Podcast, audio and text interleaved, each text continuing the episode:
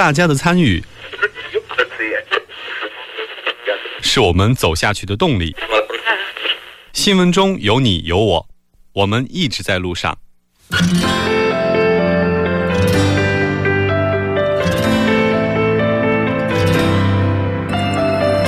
参与我们的节目，您可以通过手机短信的方式发送短信到井号幺零幺三，每条短信会收取五十韩元的通信费用，或者可以进入我们官方网站三 w 点 tbs 点 s o u r 点 kr 进行留言，我们期待大家的参与。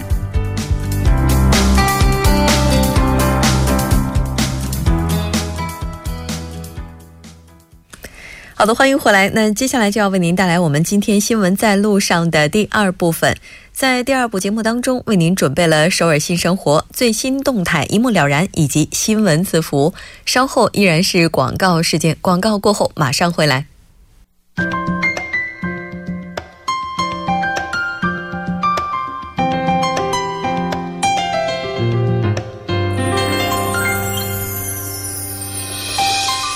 首尔新生活为您介绍首尔市面向在韩外国人推出的优惠政策、开办的教育讲座、举行的庆典等。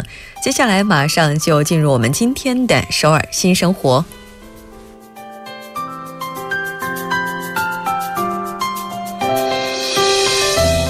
来看一下今天的第一条消息：二零一七年第二轮驾照的笔试内容教育项目现在开始正式招募学员。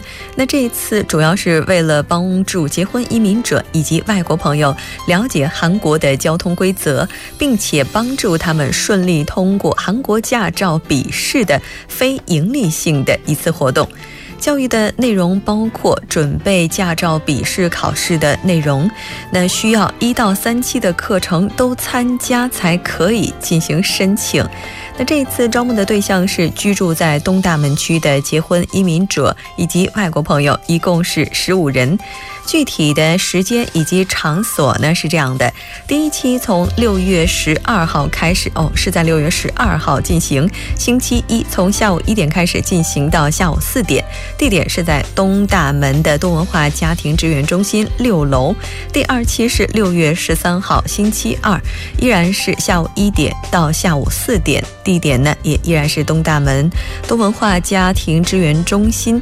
第三期课程是六月十四号星。期三从早上九点开始进行到十二点，那地点是在道丰驾照考试场二楼的交通安全教育场。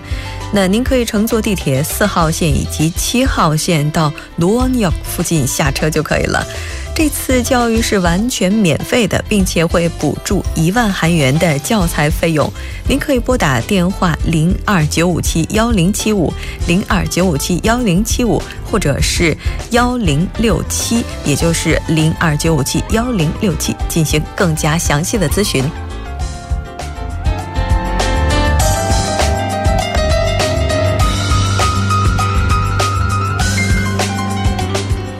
再来看一下今天的第二条消息：二零一七年首尔市多文化子女图书馆运营活动正式开始了，时间是从五月二十四号一直进行到七月二十六号，每周周三从下午三点开始进行到下午五点，地点是在中浪区多文化家庭支援中心三楼健康保险空间。那这次招募的对象是八到十岁的多文化家庭子女，活动的具体内容包括。通过阅读历史书籍来了解历史事件以及相关的一些内容。阅读之后呢，通过绘画等活动轻松学习历史。您可以直接到现场进行咨询报名，也可以拨打电话零二四三五四幺四九零二四三五四幺四九进行更加详细的咨询。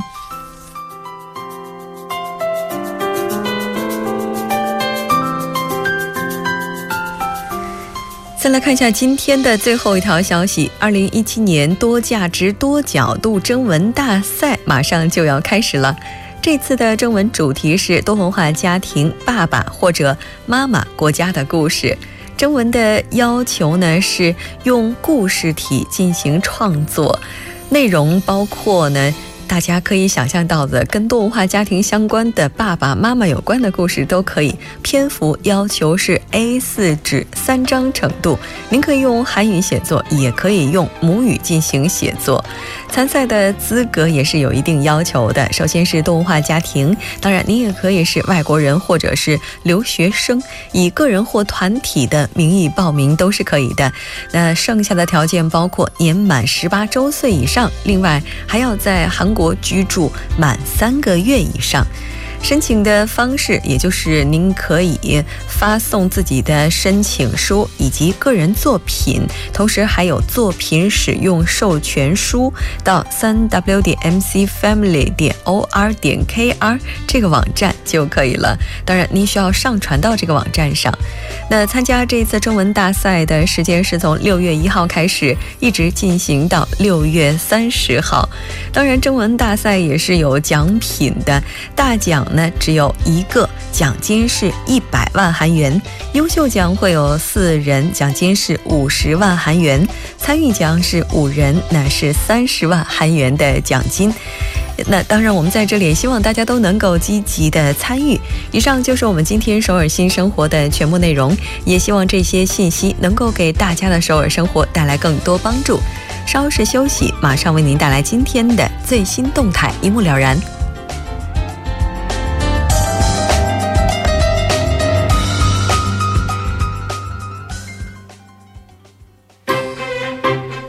中有你有我，我们一直在路上。您的参与，我们的动力。参与我们的节目，您可以通过手机短信的方式发送短信至井号一零一三，每条短信会收取五十韩元的通信费用。您也可以登录我们的官网三 w 点 tbs 点 c o 点 kr 收听更多广播回放。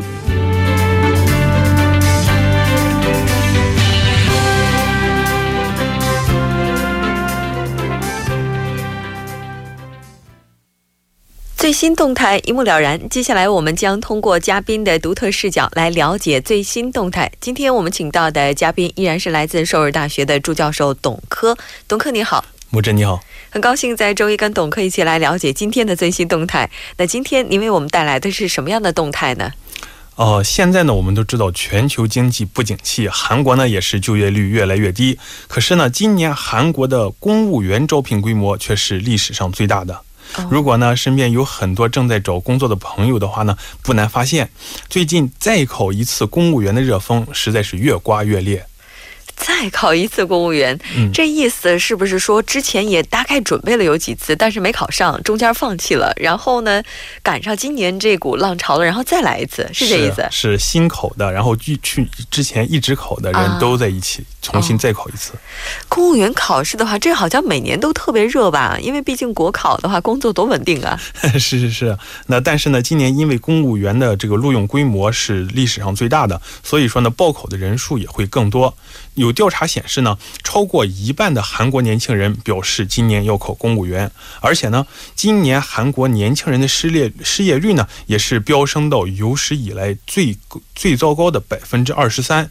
那这对于工作岗位的要求呢，我实在是比任何往这个过去任何时候都迫切。嗯，确实。嗯，我们呢可能很多这个有一个词叫做“空息周”，这个人这个这个词可能我们都。很比较熟悉了，就是说那些每年都认真准备考这个公务员考试的人，哎，这些人一般就在这个学习，在这个这个这个学校旁边租一个考试院，然后一待待两三个月，每天只准备公务员考试的内容，然后就想考上公务员。你这是不是就是陆良金一族啊？就在那附近的考试院，然后上完补习班之后再自习。那现在今年呢，迎迎合这个这个这个公务员这个考试热呢，又出现了一个新词儿，这个词儿呢叫做 “competition” 啊，我我我发音不太好。哦，这什么意思啊？嗯，这个呢就是这个空就是空木完气候，嗯，就就是然后呢这个吹就是吹 up 吹 up 气候。那这这两个词在一起呢，就是说，哎，那些一边准备公务员考试，同时呢一边准备企业公开招聘考试的这群人啊，就是同时准备公务员考试和一般企业的这种任用考试。对，本来呢可能就是想考这个考企业考试。可是呢，突然，哎，今年这个公务员扩招，那我们都去再再多考一个试吧。这他这同时准备的话，似乎看起来多了一条路，但是有可能他这个难度也是增加的。是。嗯，这好像最近还出来一个词叫什么“九梦人”。我第一次看到的时候，以为一个人他有九个梦想，实现哪个都行。他因为那个韩国的公务员就是考的话，他叫什么苦格苦木啊？九级公务员，对，九品芝麻官。对，然后那个这如果把这个当一个梦的话，那就是苦格苦木啊，那梦卡过伊南萨朗就是苦苦梦音啊。酒梦人，我只听说过追梦人，第一次知道原来这个追还能换个九，长长久久的追梦这意思吗？那为什么会出现这样的现象？应该跟就业率情况不景气有关吧？是的，是的。首先呢，就是说因为年轻人就业难。那二零一六年底的时候呢，韩国失业的年轻人人数达到了四十三点五万，其中呢有四十三万是大学毕业生。在年轻人就业这个最心仪的大企业招聘人数有限的情况下，韩国政府呢是扩大了对公务员的招收。目前呢，韩国公务员队伍已经超过百万，这个就是似乎让年轻人看到了希望。呃，而根据这个 KBS 的采访内容呢，就是有的年轻人就说说在向在向企业投出二十多份简历都没有回信的这个没有任何好消息的情况下，觉得自己不能在一棵树上吊死，然后呢就哎就也开始准备一下公务员考试。嗯，确实，嗯，这公务员的话，大家都觉得工作挺稳定，但我们对他一贯的这个观点哈，应该是认为收入不是特别高。哎，还真不是。他这个其实，在韩国的话呢，公务员收入相对比较高。那有资料显示呢，这是我自己查了一下，他就说，这个二零一六年韩国公务员的平均年薪呢是五千九百九十万韩币，哎，是这个数呢是全国劳动者平均年薪的一点九倍。而另外呢，这个年薪呢是收入中间水平，就是两千两百二十五万的二点七倍。而根据今年呢，就是韩国人事革新处这个月二十五号公布的数据呢，从九级公务员到国务总理，韩国总体公务员的平均税前月收入呢是五百一十万韩币，同比上涨百分之三点九。呈逐年递增的趋势。嗯，刚才我还在说这公务员收入不太高，怎么一平均下来的话，让我发现这年薪的话基本上是六千万了。哎，但是哈，它只是一个平均，因为据我所知的话，它这个根据等级的不同，还有工作年限的不同，差距还是非常大的。是的，是的。嗯，那我觉得除了收入还有稳定等等这些因素之外，还有一个很重要的原因，就是因为公务员这名字说出来特别好听。是的，是的，的确这个也需要考虑，就是毕竟公务。员呢，他是有保障，名声好，而且呢，实实在在的它有这个退休之后的各种各样的保障，而且呢，工作年限比一般的企业更长，收入也更稳定，养老金呢也更高。那还是这个根据 KBS 的这个采访内容，他说，公务员呢被认为是五六十岁还能做的这个比较稳定的工作，不会因为有人觉得年纪大而不能胜任某些工作内容。嗯，但是这个呢，如果在企业的话，可能这个年龄段上相对来说，如果没有什么，可能压力就比较大了一些吧。嗯，对，在这个公务员系统的话，它可能是有一定的，比如说它是有一定的这个保障，之后就你可以工作到一定的年龄再退休。但是在企业的话，可能你到不了这个年纪，就会中间的就会被辞退，或者是名誉退职，有这样的一个说法是吧？是的，是的，是的，我也听说过。对，因为公务员他的这么多优点哈。所以说，韩国人喜欢考公务员，我觉得这在亚洲没有什么特别大的差别，在中国也一样。的确，的确是这样。那有参加公务员考试的人呢，对于这种死活都要考公务员的原因呢，也是进行了一种总结吧。就说你看，说我们呢想去大企业，但是呢实力不够，而中小企业呢又相对来说不是很想去。嗯。而这种情况下呢，公务员的话一般。哎，不会被像你说的不会被裁员，工作比较稳定，而报酬呢也和大企业刚入职的年薪差的不多，而且呢更这还有这个身份问题，身份也就是好像比一般比别人更高一些。那不过呢，韩国的年轻人对于公务员的执着呢，我觉着怎怎么来说呢，可能还是要比中国年轻人更高一些吧。那去年韩国主流报纸《东亚日报》就曾发表过这个社评报道，他说呢，韩国青少年最喜爱的职业是什么？是公务员。连续五年来，公务员均高居榜首。那父母最希望子女的职业是什么？还是公务员？对，那未婚男女希望对方拥有的最理想的职业是什么？当然还是公务员。所以说，这个这个这个评论员呢，就不得不感叹到啊，在这个舆论分化越来越严重的韩国啊，像这种不分男女。不论老少，全国国民上下同心，实现国论统一的例子，还真是非公务员而不见。哎，这什么意思？也就意味着我小的时候，我希望长大了当公务员；我找对象的时候，希望对象是公务员；我有孩子了，希望孩子也是公务员，就是这意思，是吧？对，是是，可以这么说吧。那这个国家的话，应该说这个也是在这个方面来讲啊，这种统一的话也是非常少见的。是。那但是这个考上的概率依然是非常低的。的确是这样。嗯嗯。不过呢，这个有怎么说呢？有一个例子我也听说，就是说光州市九级公务员考试呢，还有律师。去报名，对，这这个竞争，那律这韩国就有这个报道煽情的说啊，说如果能在四十岁之前，我们谁都能考上公务员的话，那么大韩民国工信组中大概会有百分之八十五的人都会参加这个公务员考试。哎。不知道为什么今天董科谈这条动态的时候，我觉得稍微有点心酸。我觉得这个九梦人哈，不应该是成为九级公务员，而是一个人一辈子如果有九个梦想就好了，在不同的年龄阶段，希望做不同的事情，去实现不同的梦想。我们希望未来的韩国是这样的。非常感谢董科给我们带来这一期的节目，我们下期再见。好的，谢谢木真。稍后我们来关注一下这一时段的路况、交通以及天气信息。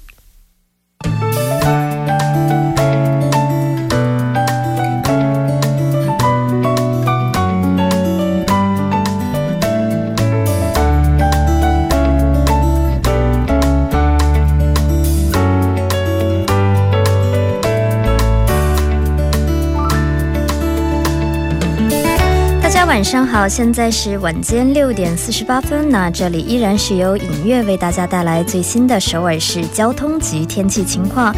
首先，还是一起关注下路面的突发事故，以确保您安全出行。那在江边北路九里到日山方向杨花大桥的一车道有交通追尾事故，那受其影响，从东湖大桥开始的后续交通路段是停滞不前的。在位于反方向的是从马浦大桥到盘浦大桥，还有圣水大桥到永东大桥的路段呢，则因车辆增加，交通停止，车辆徐行。那在汉南大桥自北向南方向的中间地段的三车道，那同样有车辆之间的追尾事故，还望您参考路段，小心驾驶。我们再看一下，在西海岸高速公路首尔到幕府方向东舒川分岔口附近的道路边，那有货车事故。那目前也有工作人员正在处理作业当中，受其影响，后续大概是一千米的路段的区间呢是交通停滞的。那位于反方向的华城休息所附近的五千米的路段。以及包括日吉普吉怎到金川分岔口的路段呢，则因车辆增加而交通停滞。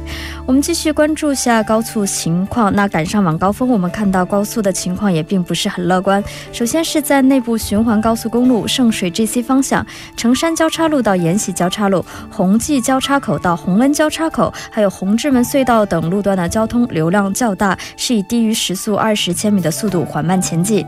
那接下来我们再看一下西部干线道路的成山。大桥方向，则是从高尺桥到新亭桥，还有木洞桥的路段呢比较拥堵，车辆也是以低于二十千米的速度缓慢前进。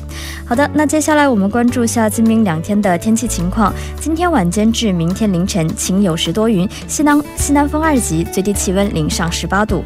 明天白天晴有时多云，西南风二级，最高气温零上二十八度。好的，以上就是这一时段的天气与交通信息，稍后我还会再回来。